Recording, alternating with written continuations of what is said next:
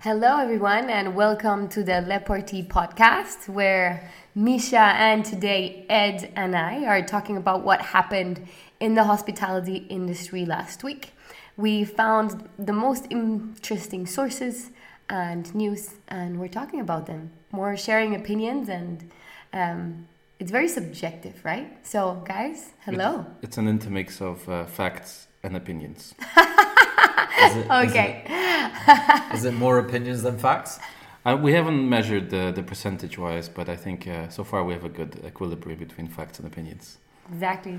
Guys, Ed, you're the first time here. You want to present yourself quickly? Who are you? Sure. Uh, I'm Ed, also mostly known as Ed. Um, I know these two from working with them. I have uh, a background in uh, hospitality, project management, and property management all round. I, uh, after graduating from uni, I used to uh, own and run a letting agency in the UK, and six years later sold it. And then uh, jumped into the world of apart hotels, set up an apart hotel in the north of England, and then moved over to Berlin to work for Numa, where we opened uh, hotels across Europe. So, what are the what are the exciting new, first news of the week? Well, um, there's been quite a few articles on multiple sources about CEOs of various uh, hotel companies, for example, Sebastien Bazin from Accor, being very optimistic about the future. In a nutshell, what is currently happening, and as we've discussed before, um, basically the growth of real estate has grown, has basically slowed down. There's a whole lot less of new openings. On average, in the US alone, there's basically additional two and a half percent of inventory every year new. now it's around 0.4, mostly related to the financial crisis, uh, high interest rates, and so on and so forth. But good news for hoteliers, they have less competition. And uh, as this basically is attributed to very high ADRs and very high occupancies in already existing inventory. So that's the piece of news. Uh, basically, uh, the, the CEOs are excited. However, um, to me, it seems a bit short sighted. Um, But why? I mean, uh, maybe they're happy in the moment. So did, did they or did it say they're happy for the future? I mean, right? Like I think hoteliers had a really hard time um, during the pandemic and everything, and rates just have been kind of equal, and now they've been higher than in 2019, about 20%. And I think people were, or at least hoteliers or the hot- hospitality industry was very scared that people would stop traveling now with the increase and, and with the inflation and layoffs and so on. It, it definitely looks good at the moment, but that's the precise issue, right? You you, you as a CEO, I'm, I'm sure maybe they're just selling their stock, right? People should invest and so on and so forth. But long term, we've never had a crisis on such a scale where everybody came out of it fine. Yeah, but So right now, right then, unemployment is record low. The companies are bringing in cash. However, production has slowed on all fronts. Import and exports have slowed down on, ev- on almost all metrics. So what could be happening is a very slow burn rate, which is going to catch up with currently is influencing quite a lot the production industry, right? Manufacturing and all that, not services, but that in turn can then impact the service industry and actually bring a lot of people down, right? So people are traveling a lot right now because unemployment rate is record low. But if companies start going bust, as it's currently happening in production industry, for example, you know, the typical story of egg producers in the United States, um, then uh, this is going to basically be a snowball that's going to get bigger and bigger and bigger, and then the financial crisis is going to fully bloom. But I think it's still a bit of counterintuitive. I think at least CEOs of hotels were expecting for travel to slow down earlier or having slowed down already. So for them, it's kind of counterintuitive that they still can raise their right their rates so high and people still travel so much. No? So actually, it is kind of good news. Well, At it's it's like it's like saying good news while your bus is going full speed ahead, and there is an, an edge and which a cliff which you go right where you're right about to basically drive off into the abyss, right? So what would be the solution? There isn't mm-hmm. any solution. Not being happy? no, warning people, right? I mean, well, that's that's But true, then right? you For the decrease the people traveling, right? Warning people spreads fear, and that will stop people spending and traveling and experiencing beautiful things. No, I'm, I'm, I'm sure the CEOs are doing what they need to be doing, right? Ramping up hype. But uh, for us regular people, perhaps we need to be aware of the fact that we might be on a bus that is flying, literally about to fly off a cliff. What do you think, Ed? I think it's all speculation. I think he's doing a job at trying to keep his investors, his uh, shareholders happy by grabbing on any straw he's got to make his industry and his company look good. So he's doing he's doing what he's supposed to do. To be fair, But there is also the trend that people value travel and experience much more than like physical things. So do you guys see a potential that people keep traveling even during a downturn yeah. of the People of people still want to travel. They'll just have to travel differently. So they'll have smaller budgets, or they'll have to change their destination. So instead of a couple going from Berlin to Malaysia, let's say, or Thailand, they'll probably look at doing shorter getaway trips, maybe shorter times as well. Maybe they'll end up going to Lisbon instead, or they might just do a short getaway trip outside the city, which is a trend that is booming at the moment which are small Airbnbs, little cute hotels outside of a city where someone can go over for a short um, weekend trip away, or they could spend a whole week there, the whole week, but work from home there. I think there is also a huge spread um, because luxury is still booming. People who have money uh, can afford big rates, and I also think there's going to be an increase in demand in budget accommodation. We'll see. I mean, in a nutshell, though, as we talked about it last week, uh, attracting local customers might be a pretty good thing in the end, right? Um, all right. I think next piece of news Da, da, da, da. Uh, Latin America, amazing. No, um, Latin American performance and travel. So uh, last week we, or a few weeks ago, we looked at uh, tourism statistics. Right, first world apparently is performing way better and has recovered way quicker than the rest of the, the rest of the the globe. Why? Basically, uh, the economic. This is kind of a rule of thumb in economic growth. First world countries generally have more resources to pump into the economy if things have gone wrong, and therefore they can basically revitalize it much quicker. And as a result, also travel is basically a side effect of that. Um, so there was an interesting article recently discussing how different countries are doing in Latin America. And uh, in a nutshell, they are all doing well, more or less. However, there's a few exceptions. Uh, first of all, Peru. Peru apparently is currently having a big, bit of a political crisis. In fact, there was a new president elected, and this is actually now causing a, a much slower increase in travel. So basically, because it's it's it's inherently isn't uh, right in Germany, new elections fine, people will still travel. In Peru, new elections means destabilization, less investment, and less travel. Doesn't it be, depend on the new president? Whether it has less investment and so on? Well, it, it just shows that the political system isn't as stable as in, let's say, most of our first world countries, and therefore any um, any turbulence in that system causes side effects that actually can be seen in the economy. The same thing can be seen as well in uh, in Chile. Chile, there was a new president elect, so they went from right wing to left wing. There was a lot of sort of um, protesting in the country themselves, and as a result, during Corona period, they had a really tough period of time and Mm. and just basically trying to survive. And now the recovery is also slower. it's a very interesting uh, set of uh, news, right? Because for us Europeans, you know, the travel to travel comes back, and we look at industries and businesses and and how you know entire populations just get up and start traveling again. But for third world countries in Latin America, it's a pretty interesting side by side comparison. While everybody else is doing fine because they didn't have any elections, those that did actually are not doing as fine because the political systems are not stable. I never really thought about that. Yeah, a political election could actually impact travel that immediately because I thought, you know, I mean, every new political leader sets up his new rules and dis- or like they decide or political party sets up where they want to invest and what they want to grow, right? So depending whether they have more investment that kind of favors travel, that it will increase, but it would like that it does it so immediately.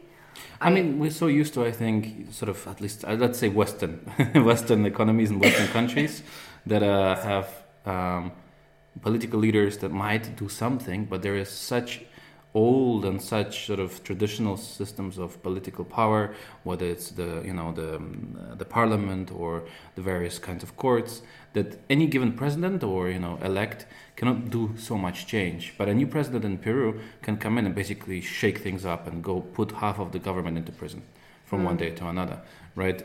I mean, this is specifically seen in countries like like Russia, right, where one person can decide for the entire country to go to prison, uh, prison, sorry, to go to war, right? Hopefully one day to prison, but uh, to Mhm. war. So, for those of you who want to invest into travel, I mean, it's just another reminder. First world may be a bit more stable, therefore it's more expensive, right, to invest, and therefore low risk, but maybe lower return. Is an interesting side note. Um, I saw not long ago. I saw not long ago um, a subdomain type of traveling, which is, I think it's called crisis traveling, where people tend to get amazing deals by booking tickets to go to somewhere that either recently had was a war zone or was um, uh, just passed through a hurricane or something like that, and they tend to get great deals and enjoy themselves, uh, and they get security all to them. Uh, so there's, I think there's one guy on the BBC or something. I think he went to Kabul or something like that, and he said he had a great time. Unless he got beheaded, right? yeah. Yeah, I think. Uh, yeah, debatable for many reasons. Okay, but let's let's say let's say uh, in Thailand uh, there was a flood, and you got tickets worth a tenth of what they were Yeah, the flood is not going to go happen again. a month pro- probably, afterwards. right? Would you would you go? Would you consider it? Me, yes, but not with my wife, by myself. We could go together. All right, me and you.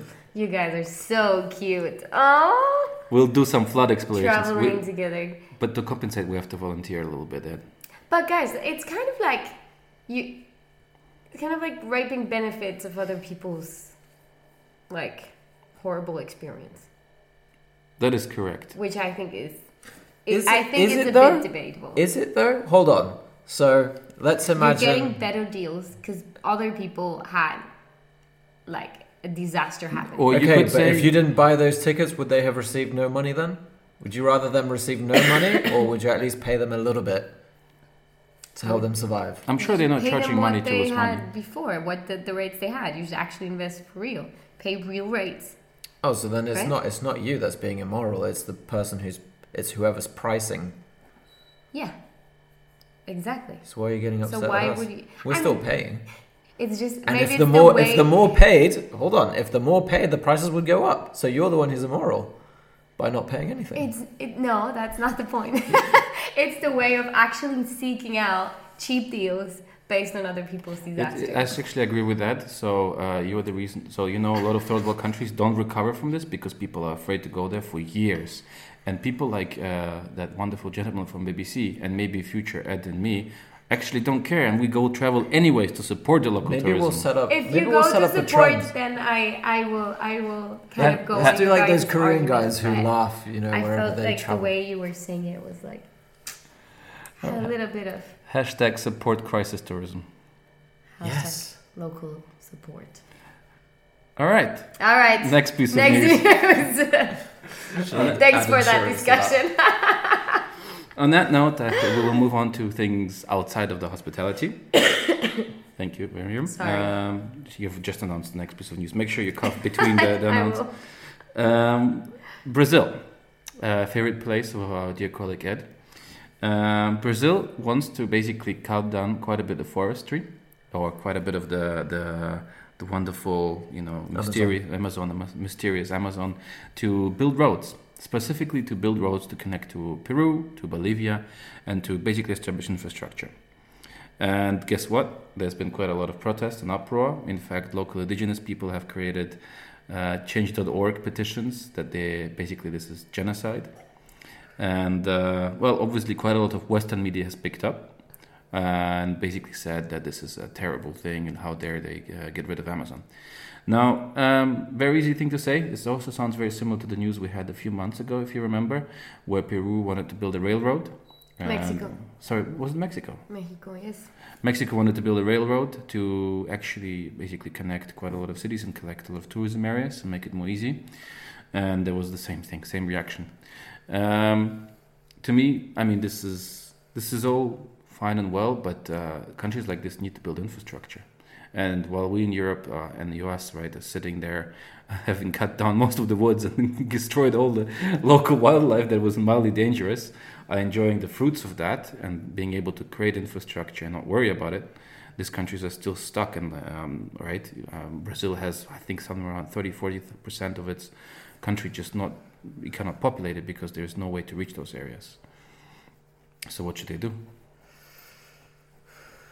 I feel like uh, Brazil could uh, build some railway roads for starters. For example, there's there's just no railroads in the entire Brazil. So to get from Rio to Sao Paulo, even though it's fairly close, the only way you can get there is by car, bus, lorry, which is insane to me.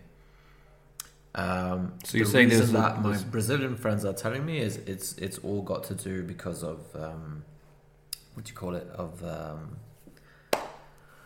uh, the words come out of my mind. Uh, what's it called? What are you looking for? Is it an organization? Corruption? Corruption. It's all got to do with corruption, uh, and that the rich want to keep the the people poor. Uh, and that if there is any large infrastructure project, there's always a huge amount of corruption in there, delays, things that are not well done, and so that's that's really what's holding Brazil back. I remember when I moved there in 2004, and by 2005, 2006, you know, Brazil was was known as the up and coming giants. They were part of the BRICS, which is you know, Russia, India, China, Brazil. Okay, so you guys think that preserving the Amazon and the in the only indigenous people who are still out there living their life a very different life that we do. I think they should preserve the Amazon, but build an infrastructure within the cities from each other that are towards the coast. No, yeah, it makes sense, right? While you, while you could claim that they're building a, like a wonderful road that everybody needs, they still don't even have basic infrastructure in the main city areas, yeah, right? Start there. So, um, So actually, the the protest that is happening to build the the, the railroad through the Amazon is a good thing. They should build it somewhere else. it might also be, you never know, right? It might be just a cheap uh, attempt at trying to basically get some lumber, right? Uh, and pretending it's an infrastructure project. We never know. I mean, you know, you could say, right? Building roads is by definition a positive, right? Connecting cities. That's how China, uh, actually, one of the biggest things China did after 2008 is when everybody was basically collapsing, China decided to basically print a huge amount of money and, and decide to finance the biggest infrastructure project in human history. They have the big, they have 50% of all speed railroads, you know, the bullet train railroads, are in China, and they were built since 2008 as part of that project, right? And this is one of the reasons why they grew so much. So. Um, uh, doesn't we don't really know the motivation here but obviously the, the side effect could be that you know you could have uh, much easier logistics between uh, latin america themselves the latin american countries i remember right chile and bolivia have two three roads connecting them and these roads are just terrible right compared to the german autobahn right it, the complexity of bringing a truck through the fact that there is no petrol station sometimes it makes it more complicated and more expensive to do trade right but Yeah, uh, but we, we I mean, I, I, I do understand your discussion, right? And I think rationally and financially it makes all sense, but I think we completely forget the the aspect of nature, of preserving. There are not many places in the world that don't have railroads that are like unique big forests that are thousands of years old, right? And like should we really connect all of them um, make them all accessible or should we preserve some parts of the world that are still kind of sane whatever it is i think it's the decision of the local people right? So the people who live in brazil and hopefully the, the government that was you know democratically elected to do that to make those decisions Yeah. probably not ours sitting here. No no for sure. I mean that's a discussion. We i mean it's pretty sure that we won't decide. Mm. We don't get a say but it's more in a like we're it's opinions right?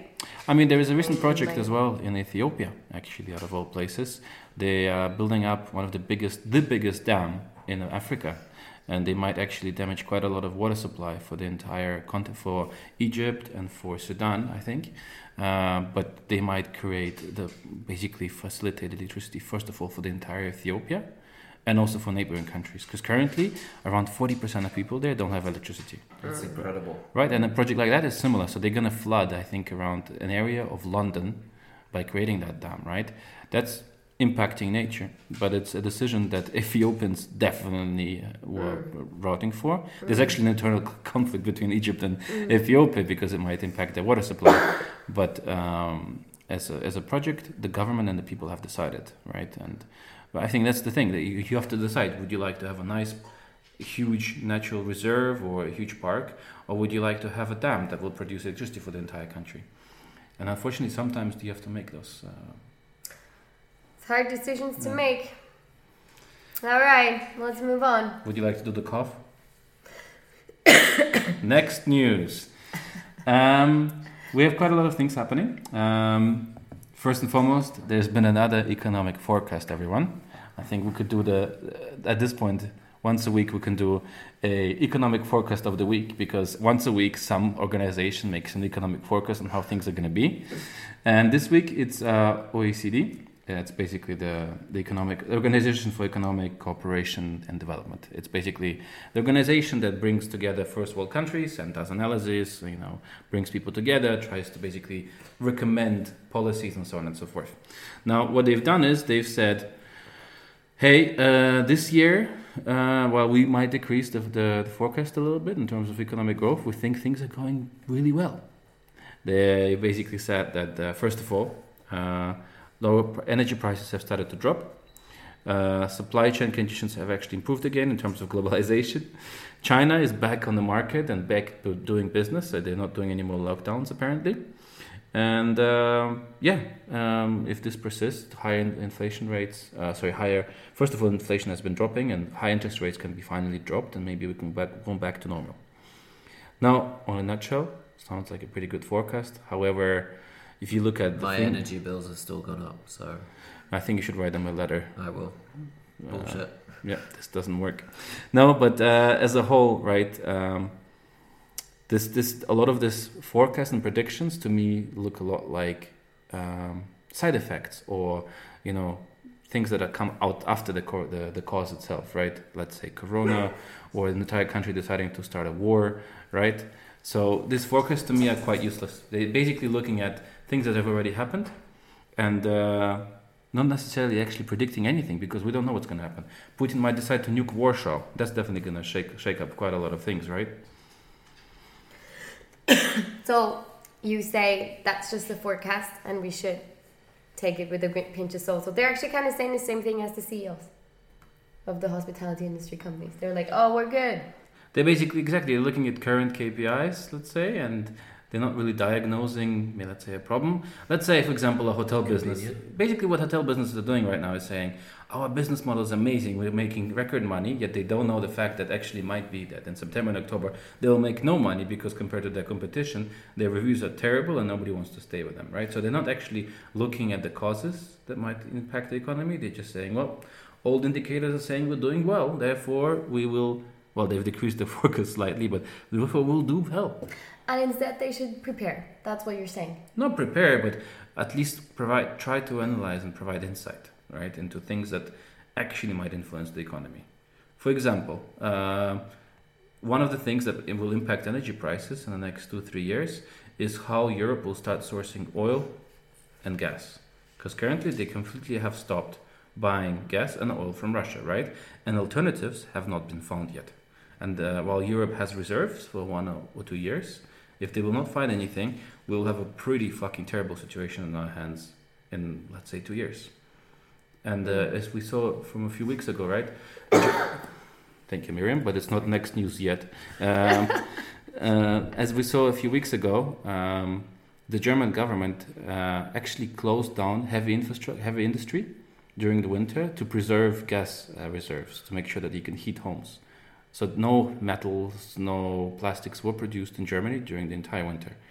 And we can do this for one or two years, but after that, if you don't have basic resources to actually do your manufacturing, everything is going to go up in prices. and not like 10, 20%, like triple. So that's a very grim forecast that you have. No, but that, well, I mean, we don't know what's going to happen, right? Because the European, I'm sure the European Union is now trying to buy gas probably from everyone, right? Establish routes, build new gas, uh, you know, stations. But that's the, those are the kind of things that will impact stuff. They're not they're the causes. They're not the they're not the the side effects. Let's put it this way. All right.